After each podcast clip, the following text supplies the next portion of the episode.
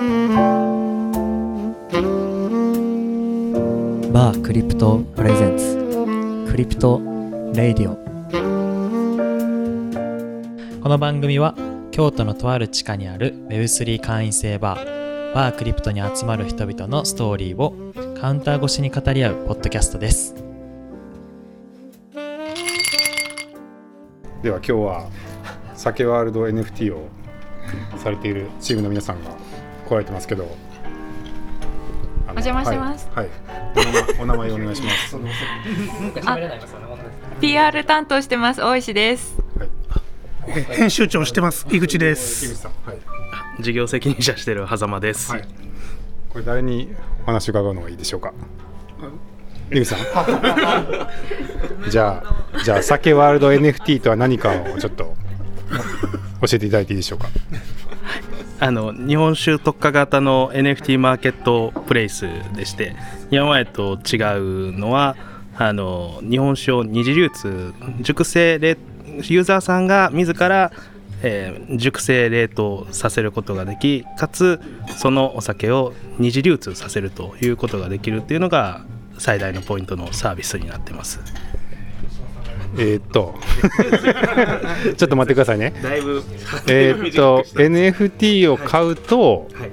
お酒を自分で熟成させられる？はい、あのはい。マーマーケットプレイス上にはですねあのお酒の引換券というものがマーケットプレイス上には載っている状況です。でそのお酒の引換券、まあ、例えばあの有名なところであれば例えばですけれども14代さんであったりとかがの引換券が、まあ、マーケットプレイスに載ってますと。で、えっと、ユーザーさんはそれを見てあその NF その引換券なんですけれども引換券を NFT にしてるんですけどそれを買うことができると。でその買う時にですねすぐに欲しければすぐに引き換えということをシステム上でしていただければお酒がすぐ届きますと。でそれ以外の方法として買うタイミングで保管オプションというものを選択することができます。なるほど。じゃあマーケットプレイスにお酒が並んでいて、まあ、まずえ NFT として買うと。でそれをすぐにお酒として買うこともできればそのまま置いておくっていうことが選べるってことですね、ああなるほどなるほど。で選ん置いといたらどうなるんですか？でえっと、保管のオプションが2パターン一応用意されてまして、まあ、1つは熟成オプションというものでもう1つは冷凍オプションというものなんですけれども、まあ、例えばじあのユーザーさんが、まあ、あの10年熟成してくださいということを NFT 買うときに選ぶことができますと。10年？はい、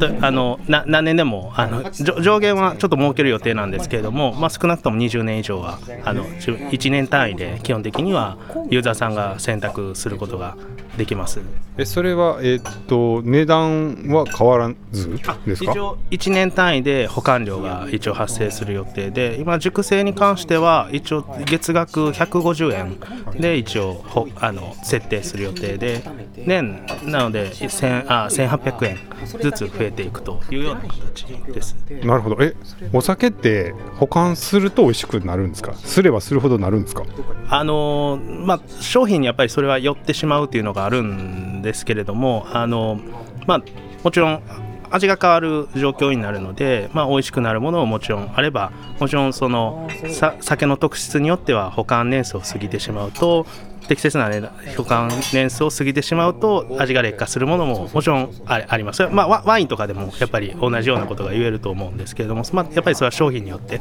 あのか変わってくるっていうのはあります。あじゃあ一応そういう保管に向いたお酒が選ばれているってことですかね。一応そうですね。あの基本的にはどのお酒が美味しくなるかっていうところは今現状酒蔵さんもまだあまり分かってないところがありましてでそれを実はユーザーさんが自分でチャレンジすることがすることができるっていうのが一つなんですそういうことなんです。じゃあ普段から例えば10年保管したものを販売されたりとかあんまりややってないってことですかね？まだ。はいまだ少ないですね。やっぱりコッシュとしてやられてるところはか最近ちょこちょこ出てきてるんですけれどもあの多くはないです。じゃあまあ NFT を買ってもしかしたら13年目ぐらいが一番美味しいかもみたいなものを自分で見つけていく楽しみがあるっていうかそういう感じなんですか？あの一つはそういうものです。でなので自分でご自身で、まあ、20年保管されるっていうことになれば20年保管オプションが記録された NFT がユーザーさんのお手元に届くことになるんですけれども、まあ、20年の途中であの10年目とかで欲しければあの引き渡しをいただくこともできますし、まあ、10年目の段階でマーケットプレイスでこの NFT の売買のお金の記録っていうのが全部公表されることになるんですあの株式市場みたいな形でであの公表皆さん見れるんですけれどもそれを見て5年目の例えば熟成種が値段が上がってるよねっていうのがマーケットプレイスを見ることができるのでそのタイミングでもしかしたら飲みたいと思うかもしれないしもしかしたら売りたいと思うかもしれないとその場合には NFT をマーケットプレイスに出品していただいて販売することができるということになって。あそうかなるほど。じゃあ5年ものがやたらうまいぞみたいな評判が立って値段が上がるとそこで権利を売ったりとかもできるっていうことなんですね。あ面白い。はいはい。でじゃあそこやっぱりその NFT とかブロックチェーン使われてるのはそういう長い期間ずっとそういう権利がちゃんと残るっていうところだからってことなんですかね。そそうですね。あの権利関係を、まあ、一番分かりやすくできるっていうところが、まあ、一つ、はい、メリットあの使っあの利用している理由でもあります。他もあるんですか？あの二次流通っていうところが、まあ、テーマとして入ってくるんですけれどもあの普通に売買をするっていうことになると皆さん銀行口座を用意しないといけなくなるんですけれどもあの全世界でもし二次流通をさせるってなると全世界の口座を用意するってなるとなかなかあのコスト面でも 実務面でもなかなか大変な部分があるんですけれどもそれが今そのブロックチェーンのところあその NFT の売買って皆さんウォレットっていうものを使って売買されあも持たれて一応サービスインされるのでそこにあの暗号資産が入ってくるっていうことになるとそういう口座を作る手間っていうのが全て解消できるっていうところがもう一つの大きなメリットだなと思ってます。なるほど。確かに二次流二次流通のしやすさってのありますよね、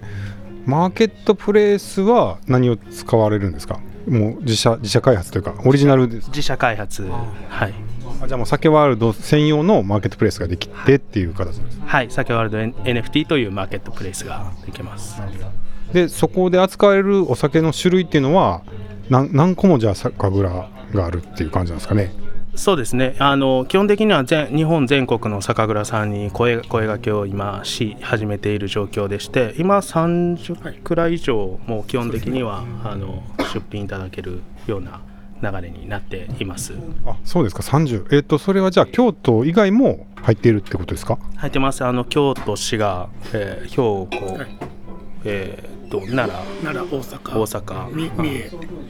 あでもなんか関西近辺がやっぱ多多いんですね。そうですね。あの今年オープンしているのであのやっぱり京都から近いところからあのお声掛けをさせていただいているという状況です。なるほど。でそれ仮に例えば10年保管ってなったら保管場所はそれぞれの酒蔵さんになるんですか？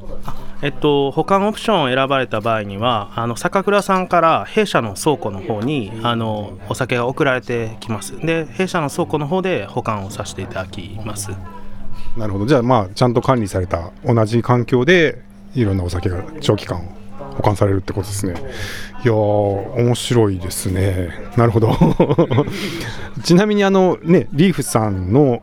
まあ事業として今回されるってことですけどもともとねあの京都の雑誌で昔からされてると思うんですけど急にというか あのこういう NFT の事業されることになったきっかけって何だったんですか？あの弊社、まあ、雑誌が発祥なんですけれどもあの事業としてはその町との連携を生かして、まあ、誘客のためのイベントであったりとか、まあ、そういうことをずっとさせていただいていて京都は三大酒どころの一つでもあるのであの伏見の酒あの酒造組合さんであったりとかとあのお酒のイベントを10年以上ずっと実はさせていただいているという関係値がありました。で、まあ、それでコロナの中でそういう誘客イベント皆さんご存知の通り全部なくなってしまったので、まあ、お酒の消費もぐっと下がってしまったと。で、まあ、その中で誘客イベントに代わる何かあのお酒を盛り上げるための手立ては何かないかなっていうふうに考えてあの組み上げたのが今回の仕組みです。なるほど。はい。いやーちょっと買いたくなりました。だしちょっとなんか絶妙な年数を狙ってなんか実は3年目が美味しかったとかなんか、ね、狙いに来たくなってきました。なんかねちょっとね面白いですよねそういうのもね。あの酒蔵酒蔵さんにとってこの仕組みが一番メリットがあるこう状況でして、まあ、あの酒蔵さんの方に関してはあのチケットをまあ市場市場に出し出してで二次流通が起きた時にあのロイヤリティを酒蔵さんの方に還元します。なので、えっと、ロイヤリティ自体はあの酒蔵さんが自分で0%から100%の間で設定できるようになっていまして、まあ、例えば3000円で、まあ、ロイヤリティ5%と酒蔵さんが設定していたら3000円の5%が取引のごとに入ってくるという形になるので酒蔵さんは今まであのお酒を1回販売してそれに対する売り上げが立つだけだったんですけれども市場市場の中でその NFT が売買されるたびにロイヤリティ収入が入ってくるということになるので酒蔵さんにとっては結構収益構造がすごい大きく変わりますし何か手間が発生するわけでもないですしあの収益源としては大きいのじゃないかなというふうには思っています。なるほどね。そこは本当 NFT ならではっていう感じがしますけどまあその熟成市場みたいなのがねまあワインほどはなんかない印象なのでなんかそういうものに向いたお酒をこれから作るみたいな酒蔵さんも出てくるかもしれないですね。なんかこう熟成させて価値が上がるものを作っていくみたいなねこともあるのかなって伺いなんか思いましたけど。でそのこのバークリプトと今度コラボイベントをねしていただける予定と伺っておりますが、えそれはどどなたに？じゃあどうぞ。はい。今度どういうコラボをさせていただけるんですかね？えっとまあこちらクリプトバーさんあの一日店長という形であの貸し切りさせていただいてこの先ほどの NFT のあの PR をさせていただければと思います。はい。一日店長ではい。バークリプトに来ていただけてでお酒も飲める？はい、あの弊社よりすぐりの美味しい日本酒をお持ちいたしますので、ちょっと皆さんにぜひ日本酒の魅力をビシビシ感じていただけたらなと思っております。と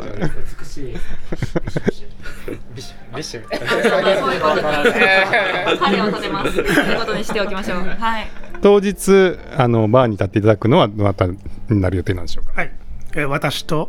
あ、私大石大石さんとあ、はい。井口が立たせていただきます。じゃあ大石さんと井口さんから美味しいお酒をいただける機会になりそうなので、はい、日程はちょっとこれからまたあ、そうですね。あの詰めていく感じですけど、まあ、今年中はい。ぐらいですかね。はいということなのでじゃあぜひコラボイベントもよろしくお願いします。はい。はいよろしくお願いします。はいよろしくお願いします。でこちなみにあのじゃあ買いたかくなったらどうすればいいですか？あのその引き換え券というかお酒の今回の NFT を買いたくなった人はこんこの後どうすればよろしいですか？ああの酒ワールド NFT のツイッターの方であの最新情報を公開しておりますのでそこで NFT のローンチを発表させていただく予定です。なのでそちらの方にアクセスいただき誰でもご購入いただけるのでよろしくお願いいたします。はい。ということでまだまだ発売されてなくて、えーもうすぐ発売開始になるってこと来月ローンチの予定で今鋭意進めている状況ですはい、じゃあ楽しみにしてます。じゃああのイベントもね、あの NFT の発売開始も楽しみにしてますので、はい、皆さんもご興味あればぜひアクセスしてみてください。ありがとうございました。ありがとうございましたありがとうございました。